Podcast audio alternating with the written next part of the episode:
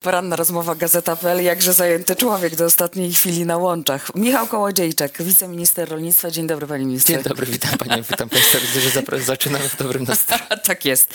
Em, w kontrolera pan może nie się bawi, bo to ciężko nazwać zabawą, ale przejął Bawi pan rolę kontrolera właśnie na się. przejściu granicznym z Ukrainą. Jeździ pan po, po granicy i pilnuje, co tam się dzieje.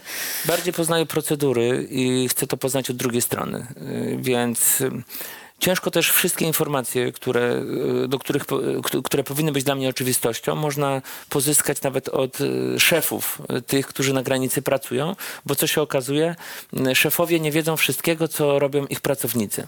Dlaczego? Ta, Y, taki bałagan nie panuje? Nie, ja, ja, nie chcę odpowiadać na, to, na takie pytania, dlaczego tak jest.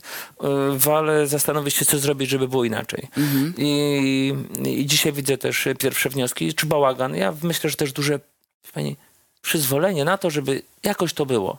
Y, Tutaj jakoś będzie, tam jakoś będzie i ten wózek będziemy pchać do przodu, będzie jechał.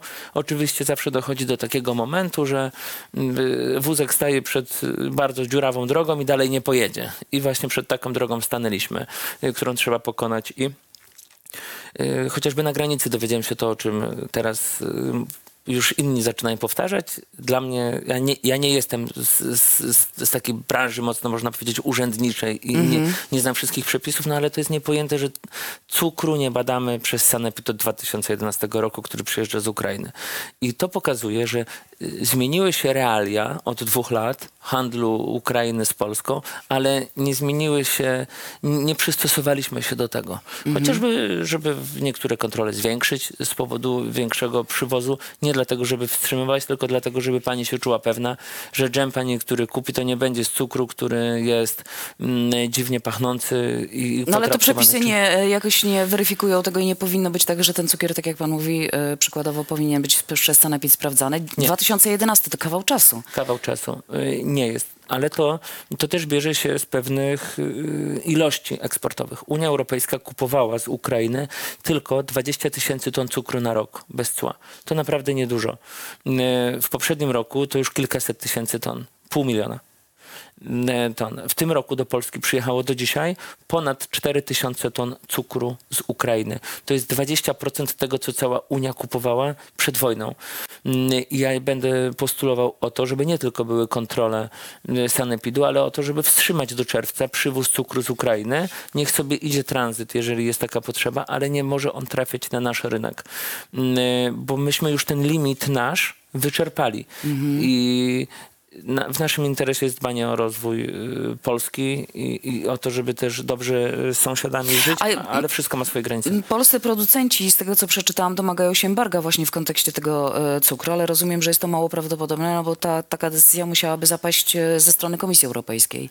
Y, My możemy taką decyzję podjąć. Ja wczoraj przekazałem takie informacje premierowi Donaldowi Tuskowi, y, że będę wnioskował do niego też y, właśnie o to. Przedstawiłem mu całą sytuację, jak, jak ona wygląda. Opisałem dokładnie. Y, Wczoraj wieczorem po powrocie z, y, właśnie z granicy przedstawiłem tą sytuację też ministrowi Siekierskiemu. Ja uważam, y, że te ograniczenia w przywozie powinny, powinny być. Od czerwca będą obowiązywały inne przepisy i wtedy możemy, możemy rozmawiać o tym, że ten przywóz w jakiś sposób może być, chociaż też przepisy, które Komisja Europejska przyjęła odnośnie przywozu towarów z Ukrainy, nie są dla nas dobre. Mhm. Y, Dlaczego? Mówimy o ograniczeniu tylko, y, przywozu tylko trzech produktów, które biją w interesy zachodnioeuropejskich rolników. I jeżeli właśnie zaczynają bić w Niemców, we Francuzów, w Holendrów, to wtedy te ograniczenia są wprowadzane. Jak uderzają w nas, to Komisja Europejska tego nie widzi. My mamy szczególne warunki, ale to po kolei. Geneza tego wszystkiego sięga mm, tego, co robił komisarz Janusz Wojciechowski od 2020 roku, czyli opowiadał wszędzie, by wprowadzić przepisy mm, ograniczające produkcję rolną w Unii Europejskiej. Jeżeli mówimy o szeroko pojętym Zielonym Ładzie, który według mnie mm, powinien przejść bardzo duże zmiany po rozpoczęciu wojny, którą wszczęła Rosja. Ale komisarz Wojciechowski później szedł też w takim bardzo niebezpiecznym kierunku i zapewniał Komisję Europejską, że nie ma obaw co do przywozu produktów z Ukrainy do Polski i Unii Europejskiej, że one nie będą miały wpływu na to, co- tutaj się dzieje. Rzeczywistość była inna. Nie potrafił w porę się z tego wycofać, więc Komisja Europejska może jasno mówić, no chwila, chwila.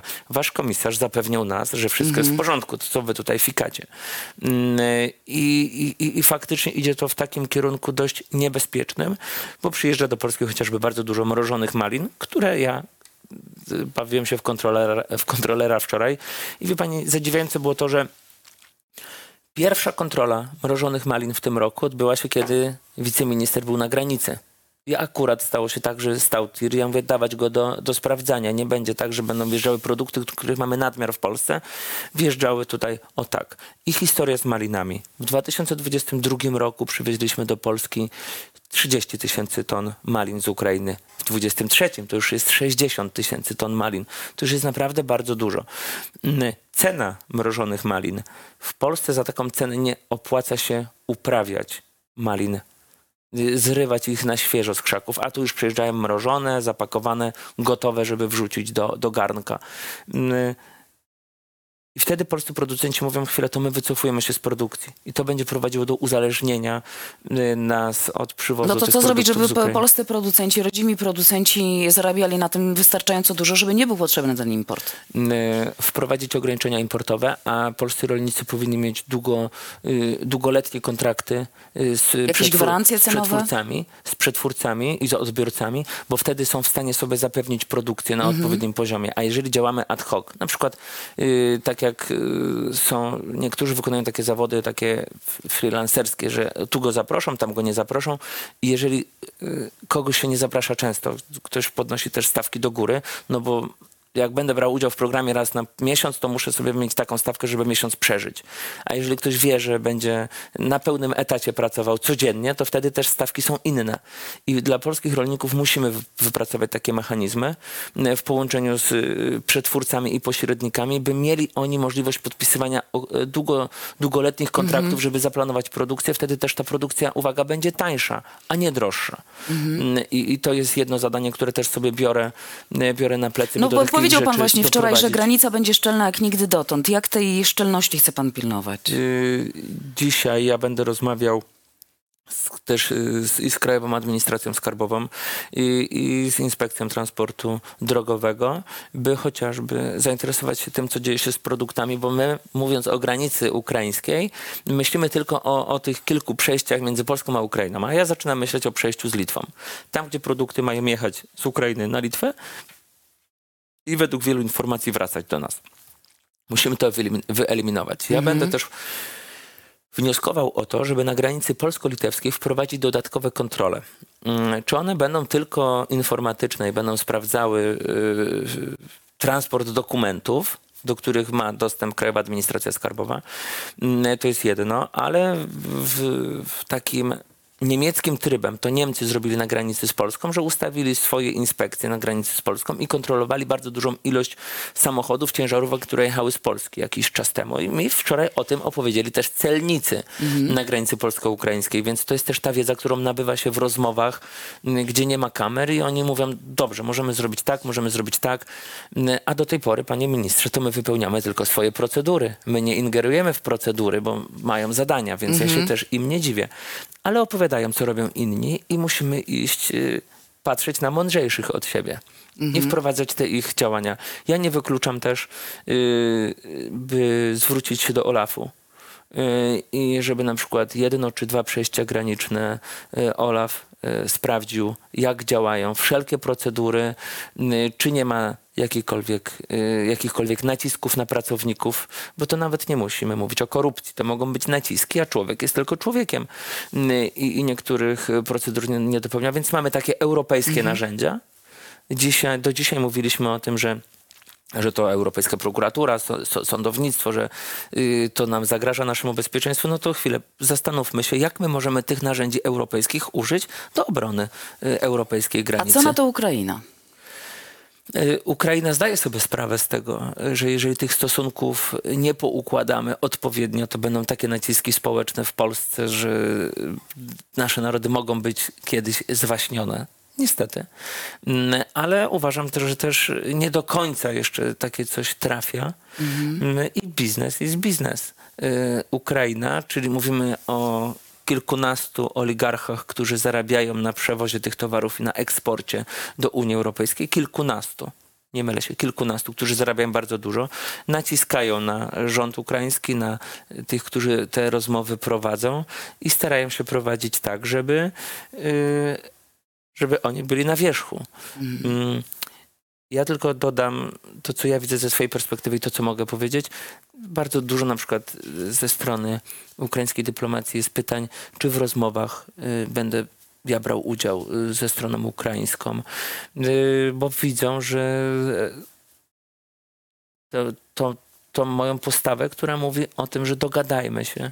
Ustalmy tak, jak ma być. No ale nie możemy zrobić tego kosztem polskich rolników. Nie możemy tego zrobić kosztem naszego społeczeństwa. No mnie ludzie zatrudnili, yy, wybierając yy, do, do Sejmu, żeby bronić ich interesów. No i ja dzisiaj pracuję dla, dla, dla, dla Polaków, patrząc na interes, interes też yy, taki yy, europejski, jeżeli chodzi o stosunki międzynarodowe, ale yy, ten główny, którym ja kieruję się, to, to jest yy, interes Polski. Swoją drogą, właśnie, chwilowo zmieniając temat, mm, jak pan się odnalazł w Sejmie z ludźmi, e, z którymi niedawno jeszcze stał pan po dwóch stronach barykady i jak pan teraz patrzy na to, co dzieje się w ogóle w polskim rolnictwie z perspektywy pracy w ministerstwie? Bo jest pan po zupełnie innej stronie niż był jeszcze przed chwilą.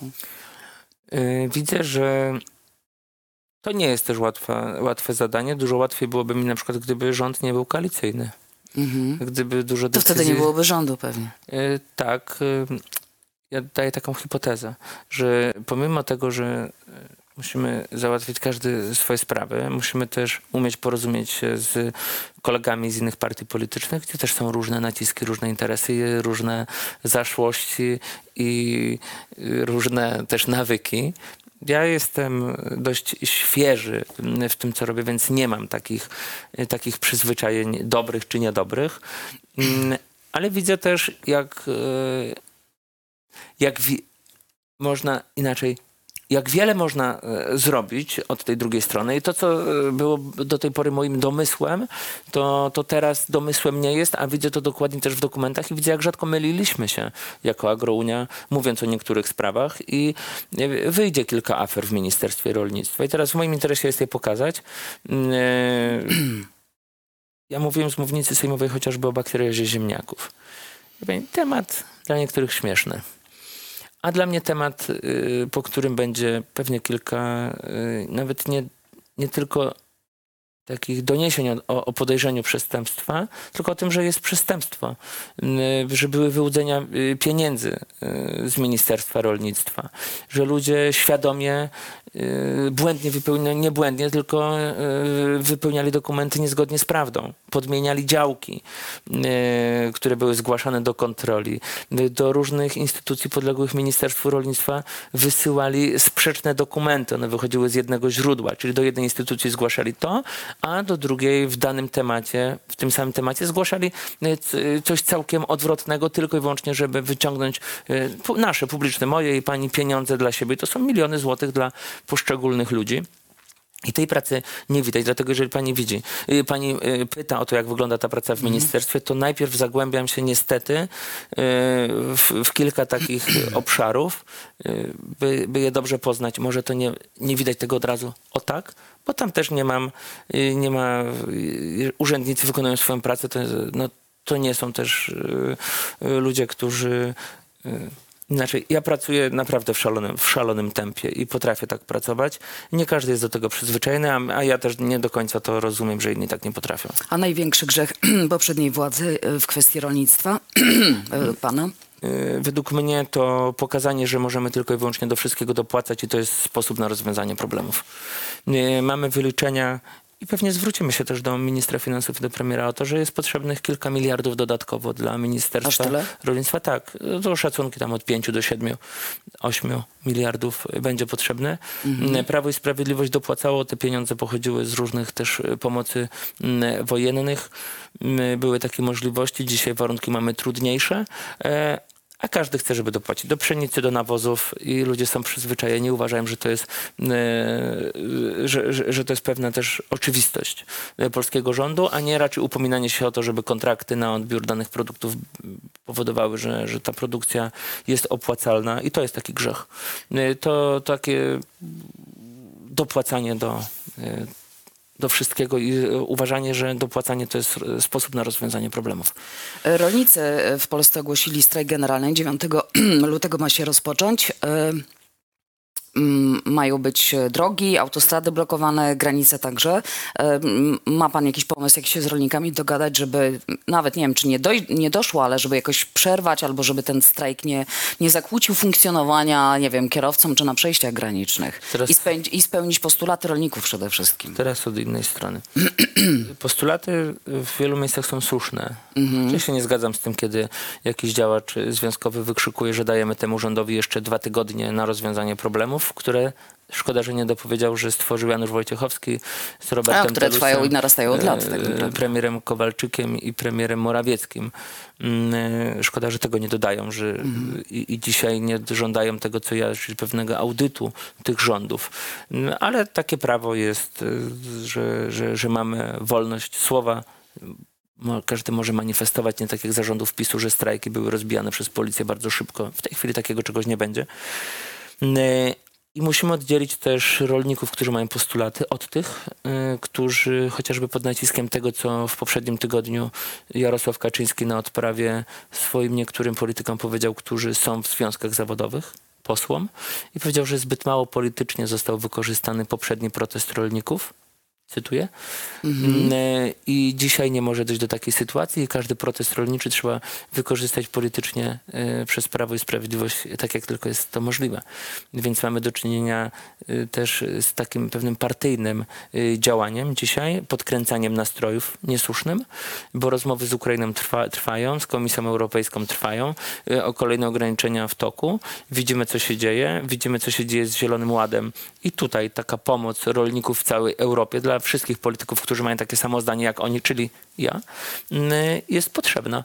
Ale kiedy zaczynam słyszeć, że trzeba tutaj pogonić tych, którzy rządzą już ileś tam, nie wiadomo jak długo. Ja w ministerstwie jestem od 20 grudnia, przypadło, przypadło to na okres ten świąteczny, noworoczny, więc jeżeli powiemy, że miesiąc pracy, to ja chciałbym, żeby od poprzedniego rządu po pięciu latach wymagano tyle, ile dzisiaj się wymaga od, od nas. Po, No, po niecierpliwie, zniecierpliwieni mogą być rolnicy, bo to zniecierpliwienie gdzieś tam narastało przez lata, prawda? Więc oni doszli do ściany i akurat to się skupia teraz na was. No dobrze, ale to okej, no Prawo i Sprawiedliwość politycznie pewnie będzie chciało te, te, te protesty wykorzystać, no bo umówmy się, no kampania samorządowa, e, mało czasu do wyborów, więc e, to, to nic dziwnego, no ale w takim razie jaki pan ma pomysł, czy resort właśnie na to, żeby, Dzisiaj, tak jak no. mówię, żeby te, te, te na, nastroje złagodzić i żeby e, dogadać się z rolnikami Dzisiaj o godzinie 13 rozpoczynamy rozmowę y, w, minister, w Ministerstwie Rolnictwa. y, Przeróżne związki, które będą obecne y, na rozmowach, więc zobaczymy też, jak to będzie wyglądało.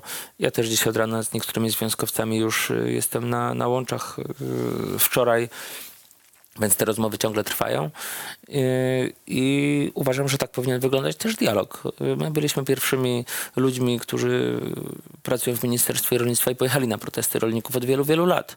Ja się nie, nie boję wyjść i wysłuchać nawet cierpkich słów od zniecierpliwionego yy, człowieka. Nawet może być ktoś yy, podpuszczony i nakręcony przez drugą stronę.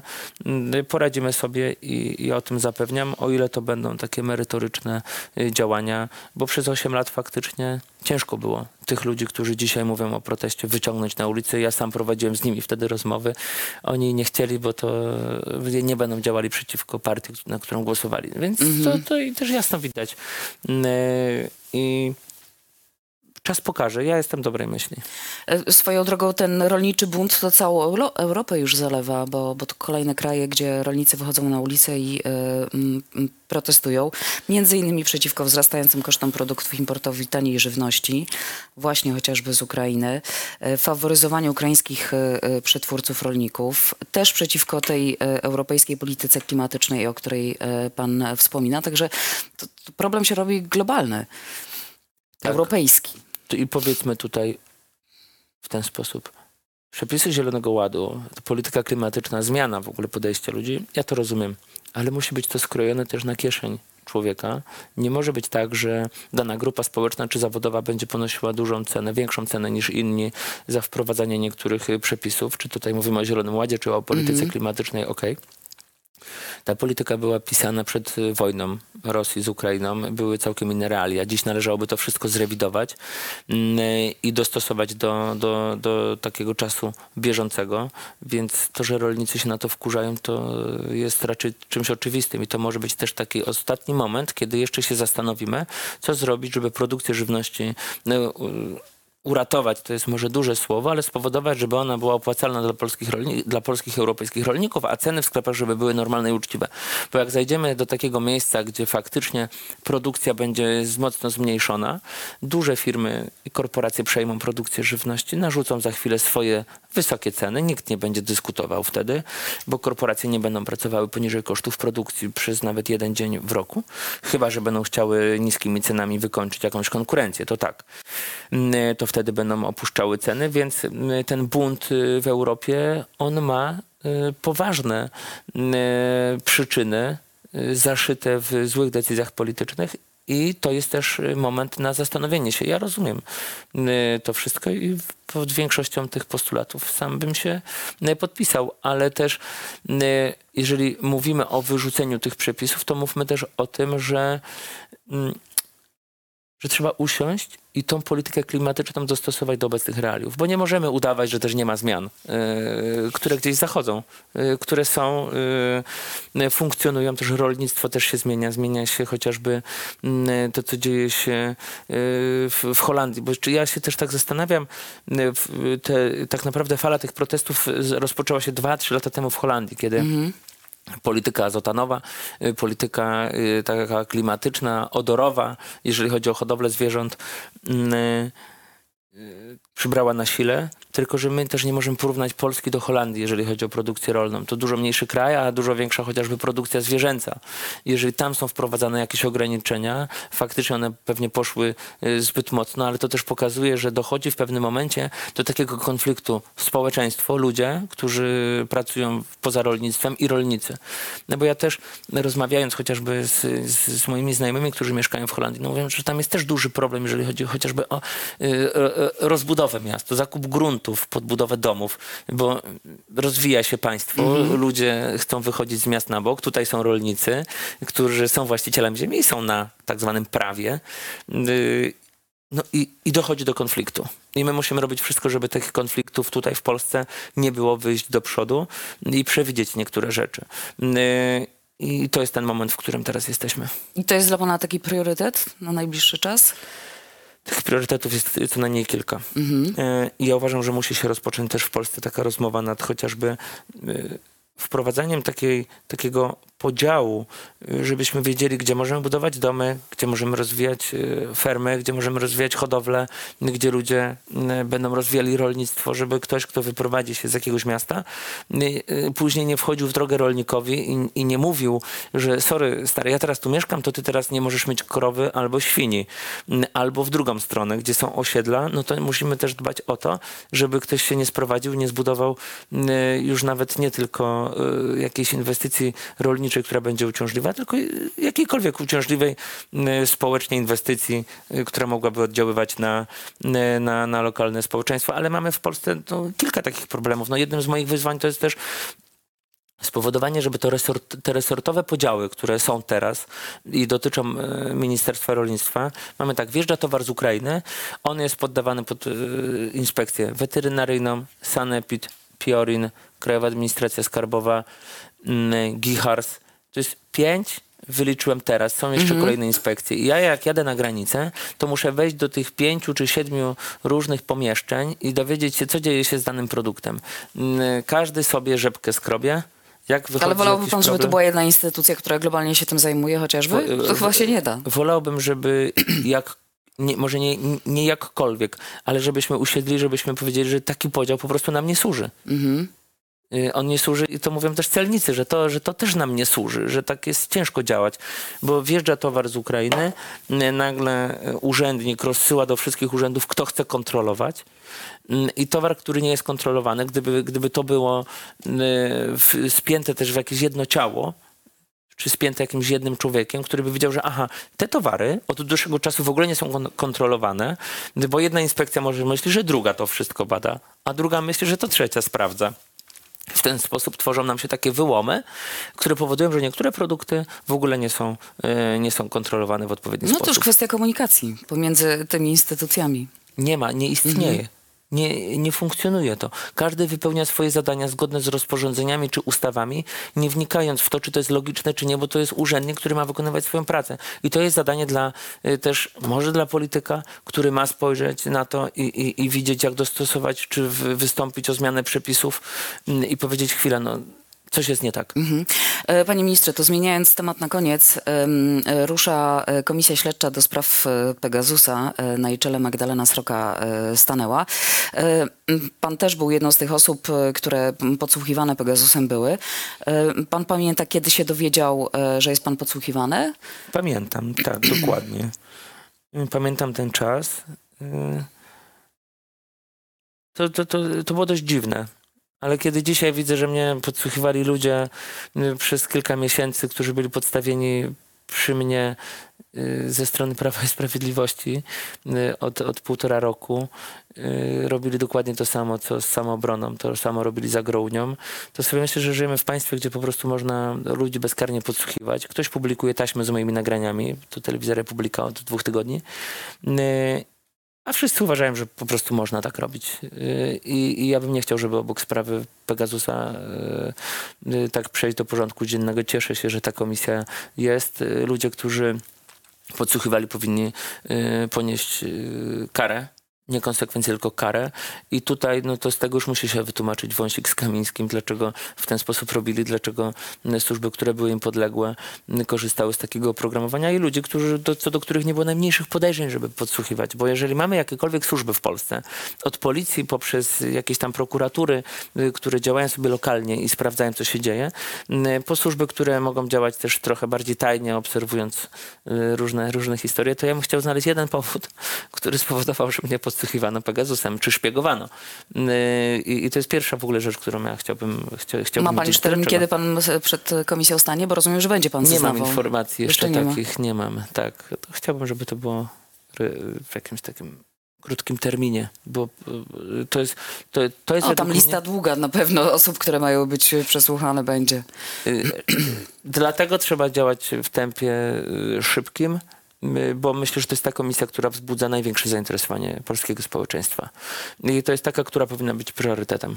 Y, Jeżeli mamy trzy dzisiaj komisje i mielibyśmy wybrać jedną, która ma być, to uważam, że to jest najważniejsza. A Magdalena Sroka jako szefowa tej komisji to dobry wybór według pana?